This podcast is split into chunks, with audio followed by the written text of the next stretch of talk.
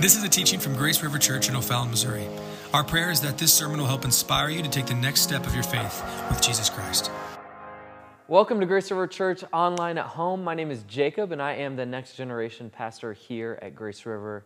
And I am so glad that you've chosen to watch us here today. I hope that you're encouraged, that you're able to take a next step in your spiritual journey.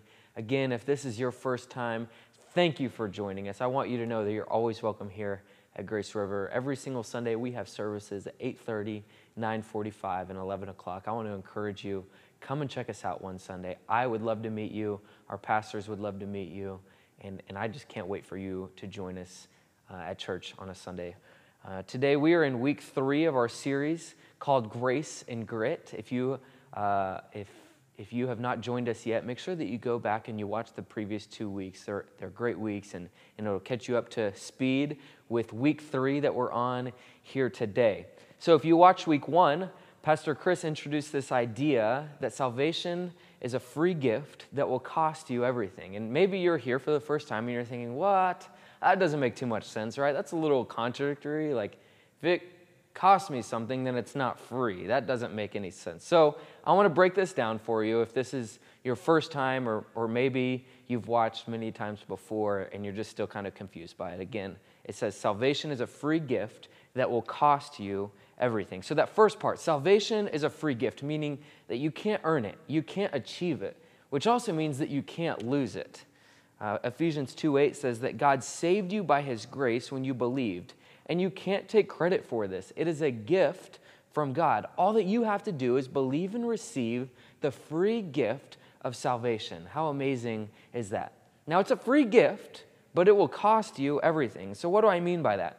Well, when you make Jesus the king of your heart, the king of your life, your life is no longer the same.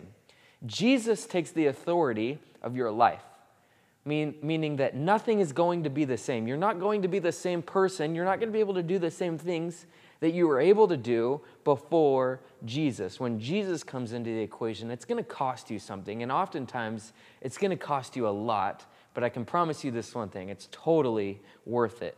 2 Corinthians 5:17 says that anyone who belongs to Christ has become a new person. The old life is gone, a new life has begun. Again, when you give your life to Jesus, your life is changed forever. It's going to cost you something.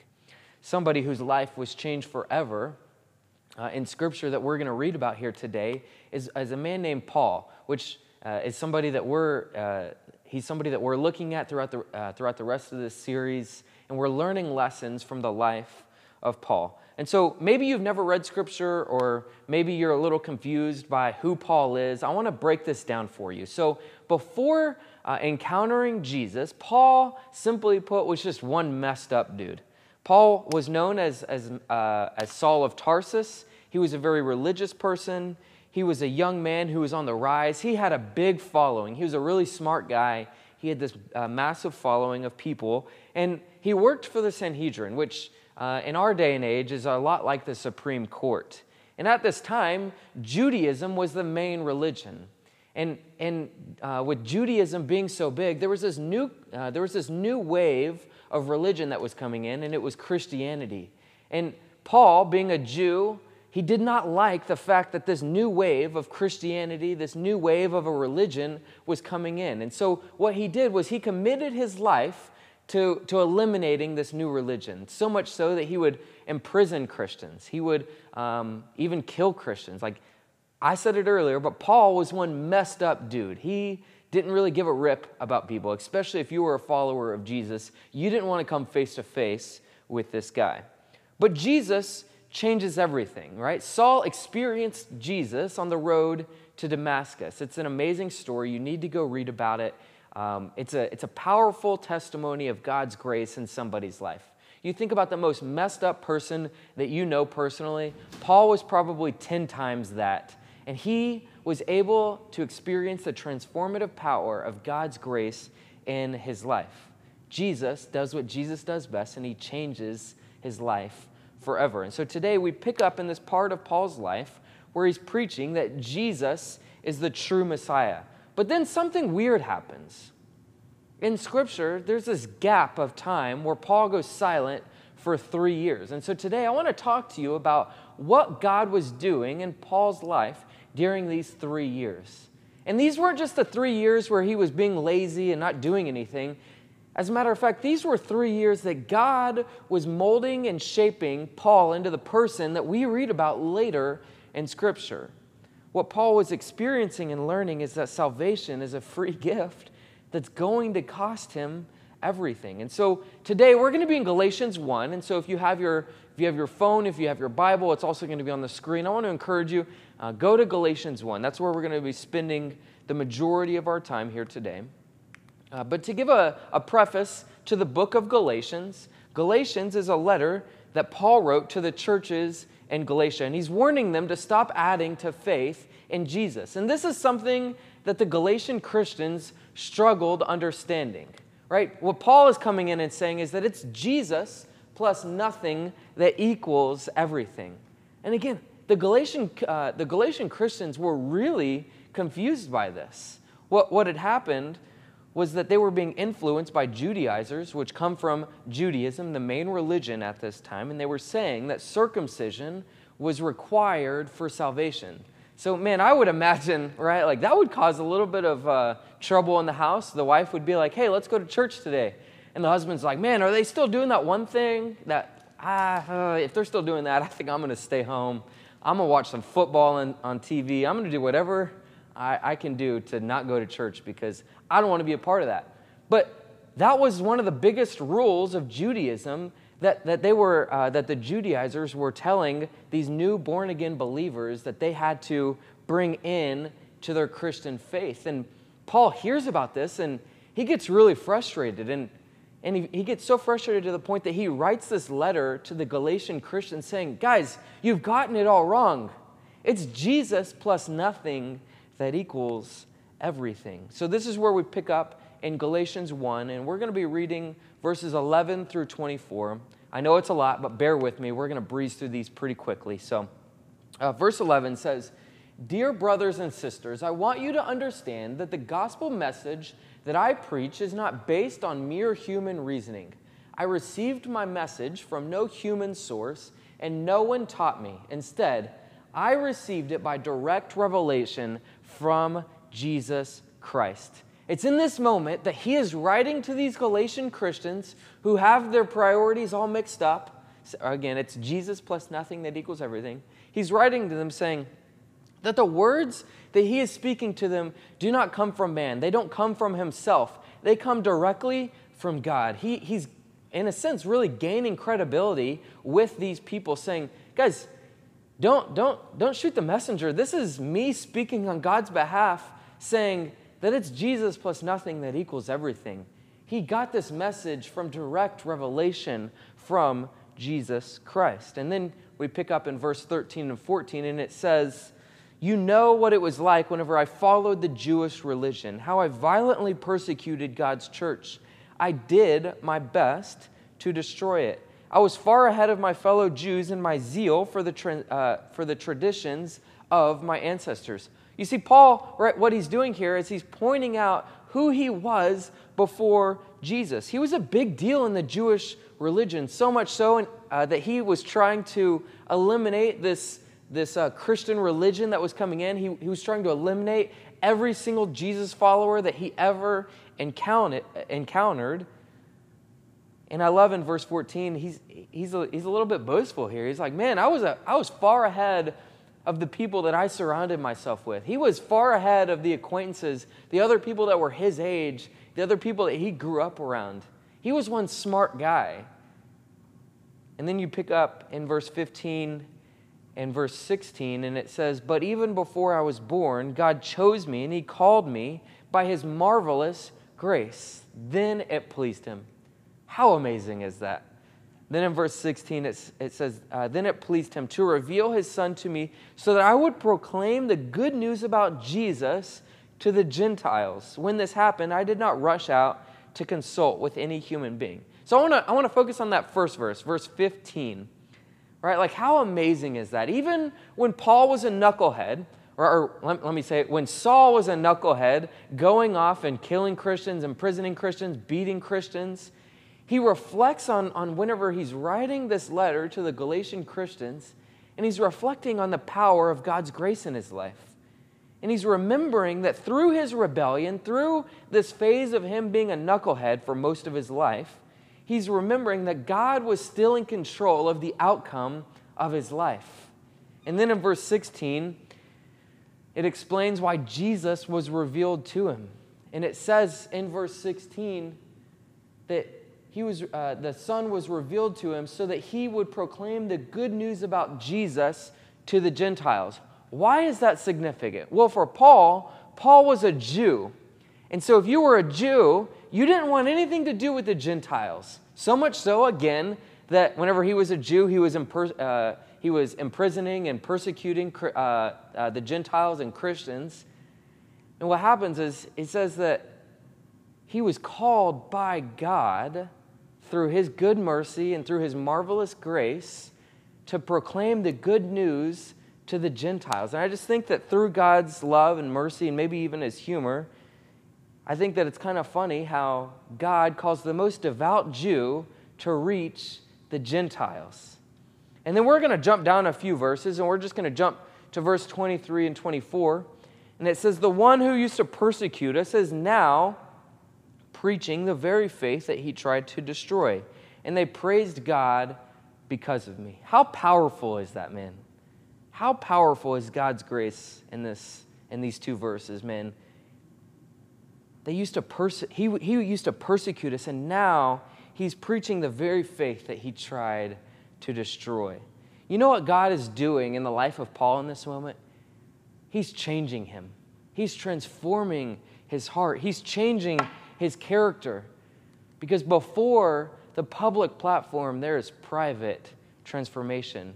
We, we learn this through the life of Paul, many other people in Scripture, and even in our own lives that character is built over time. God is preparing you right now for what's to come, for the struggles that are going to be later in your life. He's preparing you right now.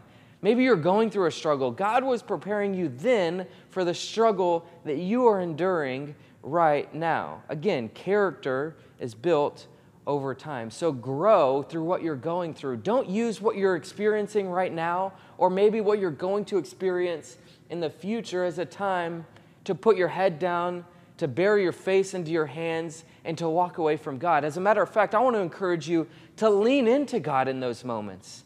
Lean into His power, lean in to His grace, and grow through what you're going through. Later, we learn that Paul would experience some major hardship, right? Like Paul would experience the very thing that he was doing to Christians in his previous life before Jesus.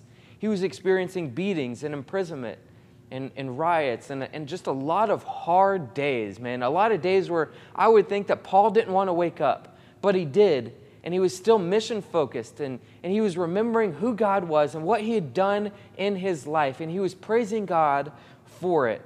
And I believe that Paul was able to endure what he had gone through in the, in the future, uh, in the future of what we read about in Scripture, because of the private transform, uh, transformation of this three years that, that we read about in Scripture. I mean, I really think that if Paul didn't have those three years where he, he, where he would lean into God, we wouldn't be reading about him today. But I really do believe that God used that transformation period. And so, what can we learn through Paul's transformation period? First, I think that we need to learn to talk less and to listen more. This is why he takes three years to get ready. He's letting Jesus mold and reshape him into the person that we read about later in Scripture. This was a time for Paul to devote himself to prayer and to study and to meditation and to just spending quiet time with God alone. And we too need to follow Paul's example. You know, I say to talk less and to listen more because oftentimes we want to tell God how to plan our life. But instead of us telling God how to plan our life, we really need to sit back and to spend time in prayer, spend time reading God's word, and listen to His plan for our life. God, let it not be my agenda, but your agenda for my life. And whatever you're calling me to do, God, I pray that I would have the courage to do that because I know that your plan will far is far better than my plan will ever be. And so we need to talk less and listen more. I imagine that this was a period for him to really listen and to lean in to God's power. The second thing that I think that we can learn from Paul's transformation period is to rethink what we have always thought. Some of us have this idea of who Jesus is through growing up in church or maybe being told what to believe as a kid. And, and a lot of us have this bad theology of who Jesus is and what he has done for us. But I think that this is the time where we need to, where we need to decide today that we're going to examine the person of Jesus for ourselves. And this is the gritty part to our faith, right? There's this grace and grit to our faith. The first two weeks, we really talked about the grace. And this is the dirty work of our faith. This is the gritty part that, that gets hard. But man, let me tell you, it's so, so worth it. There's this grace and grit to our faith Grace is what we receive, but the grit is what changes us. So, man, it's time that we heed the call and that we answer that call to say, man, I'm going to follow the gritty, the gritty work that God has for me. I'm going to surrender to the gritty grace of God in my life because let me tell you, God wants to change your life. So, man, when was the last time that you let God change your life? When was the last time that you let God reshape your life? Here, I have this spiritual growth survey, and so I really do believe that every single person that's watching this falls into one of these four categories. We have skeptic, seeker, a circumstantial Christian, and a self feeder uh, Christian. And so I really do believe every single person watching this falls into one of these four categories. What does it look like for you personally? Not the person standing next to you, uh, not, not, your, not your wife, not your husband, not your kids. What does it look like for you to grow forward on this chart, to become a self feeder, because my prayer for you is that you become a self feeding Christian. So maybe you're a skeptic, right? Maybe you just don't believe in Jesus and you, you don't believe that he's the that God is the creator of the universe. Maybe you're an atheist and you're watching this. Man, I want to encourage you. Thank you for watching. I want you to know you are always welcome here at Grace River. We invite that and we want to help you grow in your spiritual journey. What does it look like for you as a skeptic to become a seeker? I mean, what does it look like as a seeker? You know, that a seeker is somebody who's seeking out something that's greater than themselves. Man, what does it look like for you to become that kind of person? And if you're a, if you're a seeker, if you think, man, there has to be something that created this world, there has to be a higher being out there, and maybe it's Jesus, and I'm going to spend the next month spending time seeking out the person of Jesus. What does it look like for you? If you're in this category of being a seeker, what does it look like for you to give your life to Jesus? That's what the cross represents. I want you to know maybe you're here today and you've never heard these words God loves you. So much so that he sent his only son Jesus to die for you on a cross. And the hope that I have that I want to share with you today is that Jesus didn't remain dead. As a matter of fact, Jesus resurrected from the dead. And there's power in that because your sins are to be forgiven. And you now have the opportunity to enter into an eternal relationship with Him, all because of the power of the cross. And so, what does it look like for you as a seeker to enter into a relationship with Jesus and to believe and receive the good news of Jesus? And maybe you're stuck here at the cross and you don't know what to do. You're, you're this new born again believer and nobody's ever instructed you on what to do, man, I would love to help you take that next step, man. What does it look like for you to become this circumstantial Christian? Because if we're honest, a new believer doesn't, doesn't just turn into a self feeder within the matter of a day, it takes time. And so you're going to naturally become this circumstantial Christian. What does it look like for you to be a Christian who, you know, it is not wavered by circumstances by, by, the, by the good, the bad, and the ugly that happens in your life? And what does it look like for you to become a self feeder? Because again, my goal and the staff here at Grace River, our goal is for you to become a self feeder whenever the waves and the wind happen in your life. Whenever you, you really can't see the light at the end of the tunnel, whenever you go through hardships, you still remember where your feet are planted. and, and you remember that your feet are planted on the firm foundation of the decision that you made to follow Jesus.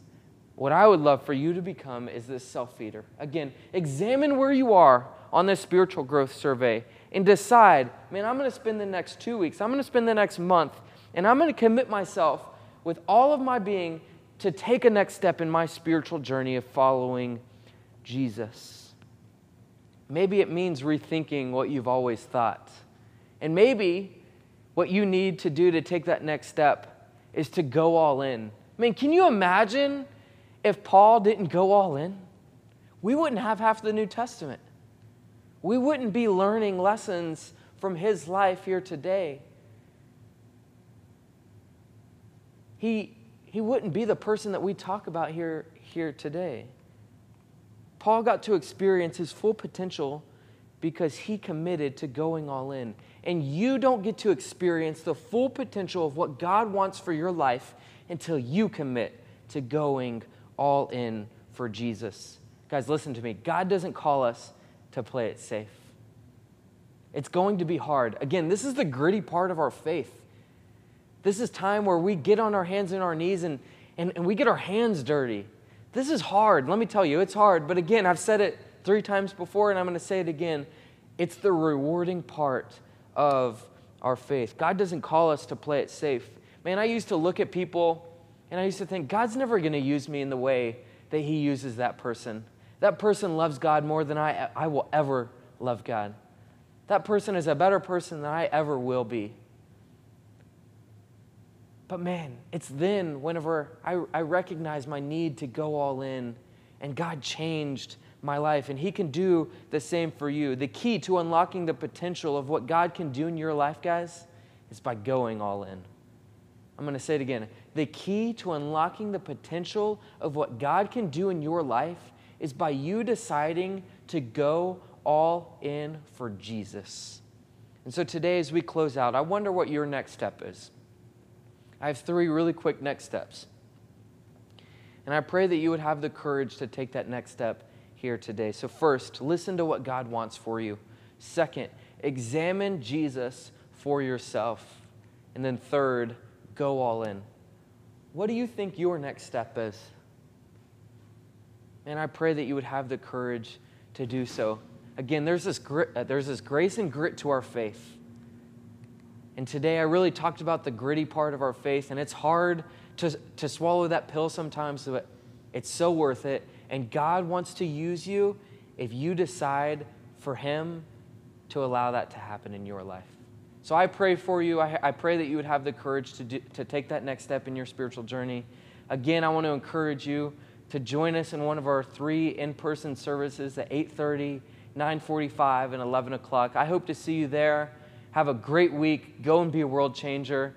Uh, and I'm going to pray for us as, as, we're, as we're dismissed here today. So God, we love you. We're so thankful for who you are and what you've done in our life. God, I pray that we would have the courage to take the next step.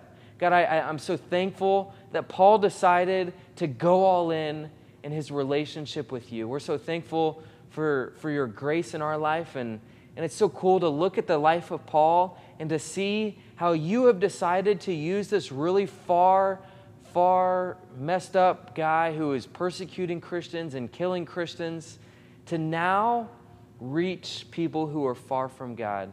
God, I pray that you would do the same in our life. That we would recognize that no matter how far we think that we are from you, that you still want to use us, that you still want to use us for your honor and for your glory, God. I just pray that we would step up to the plate, that we would recognize uh, the gritty part of our faith, and that we would uh, do it with all of our heart, soul, mind, and strength. God, we love you, and we're so thankful for who you are and what you've done in our life. In Jesus' name, amen. Thanks again for listening. We would love to see you at one of our in-person services that meet on Sunday at 8:30, 9:45, and 11 a.m. If you feel so inclined to give, you can do so at www.graceriver.cc. Have a great week.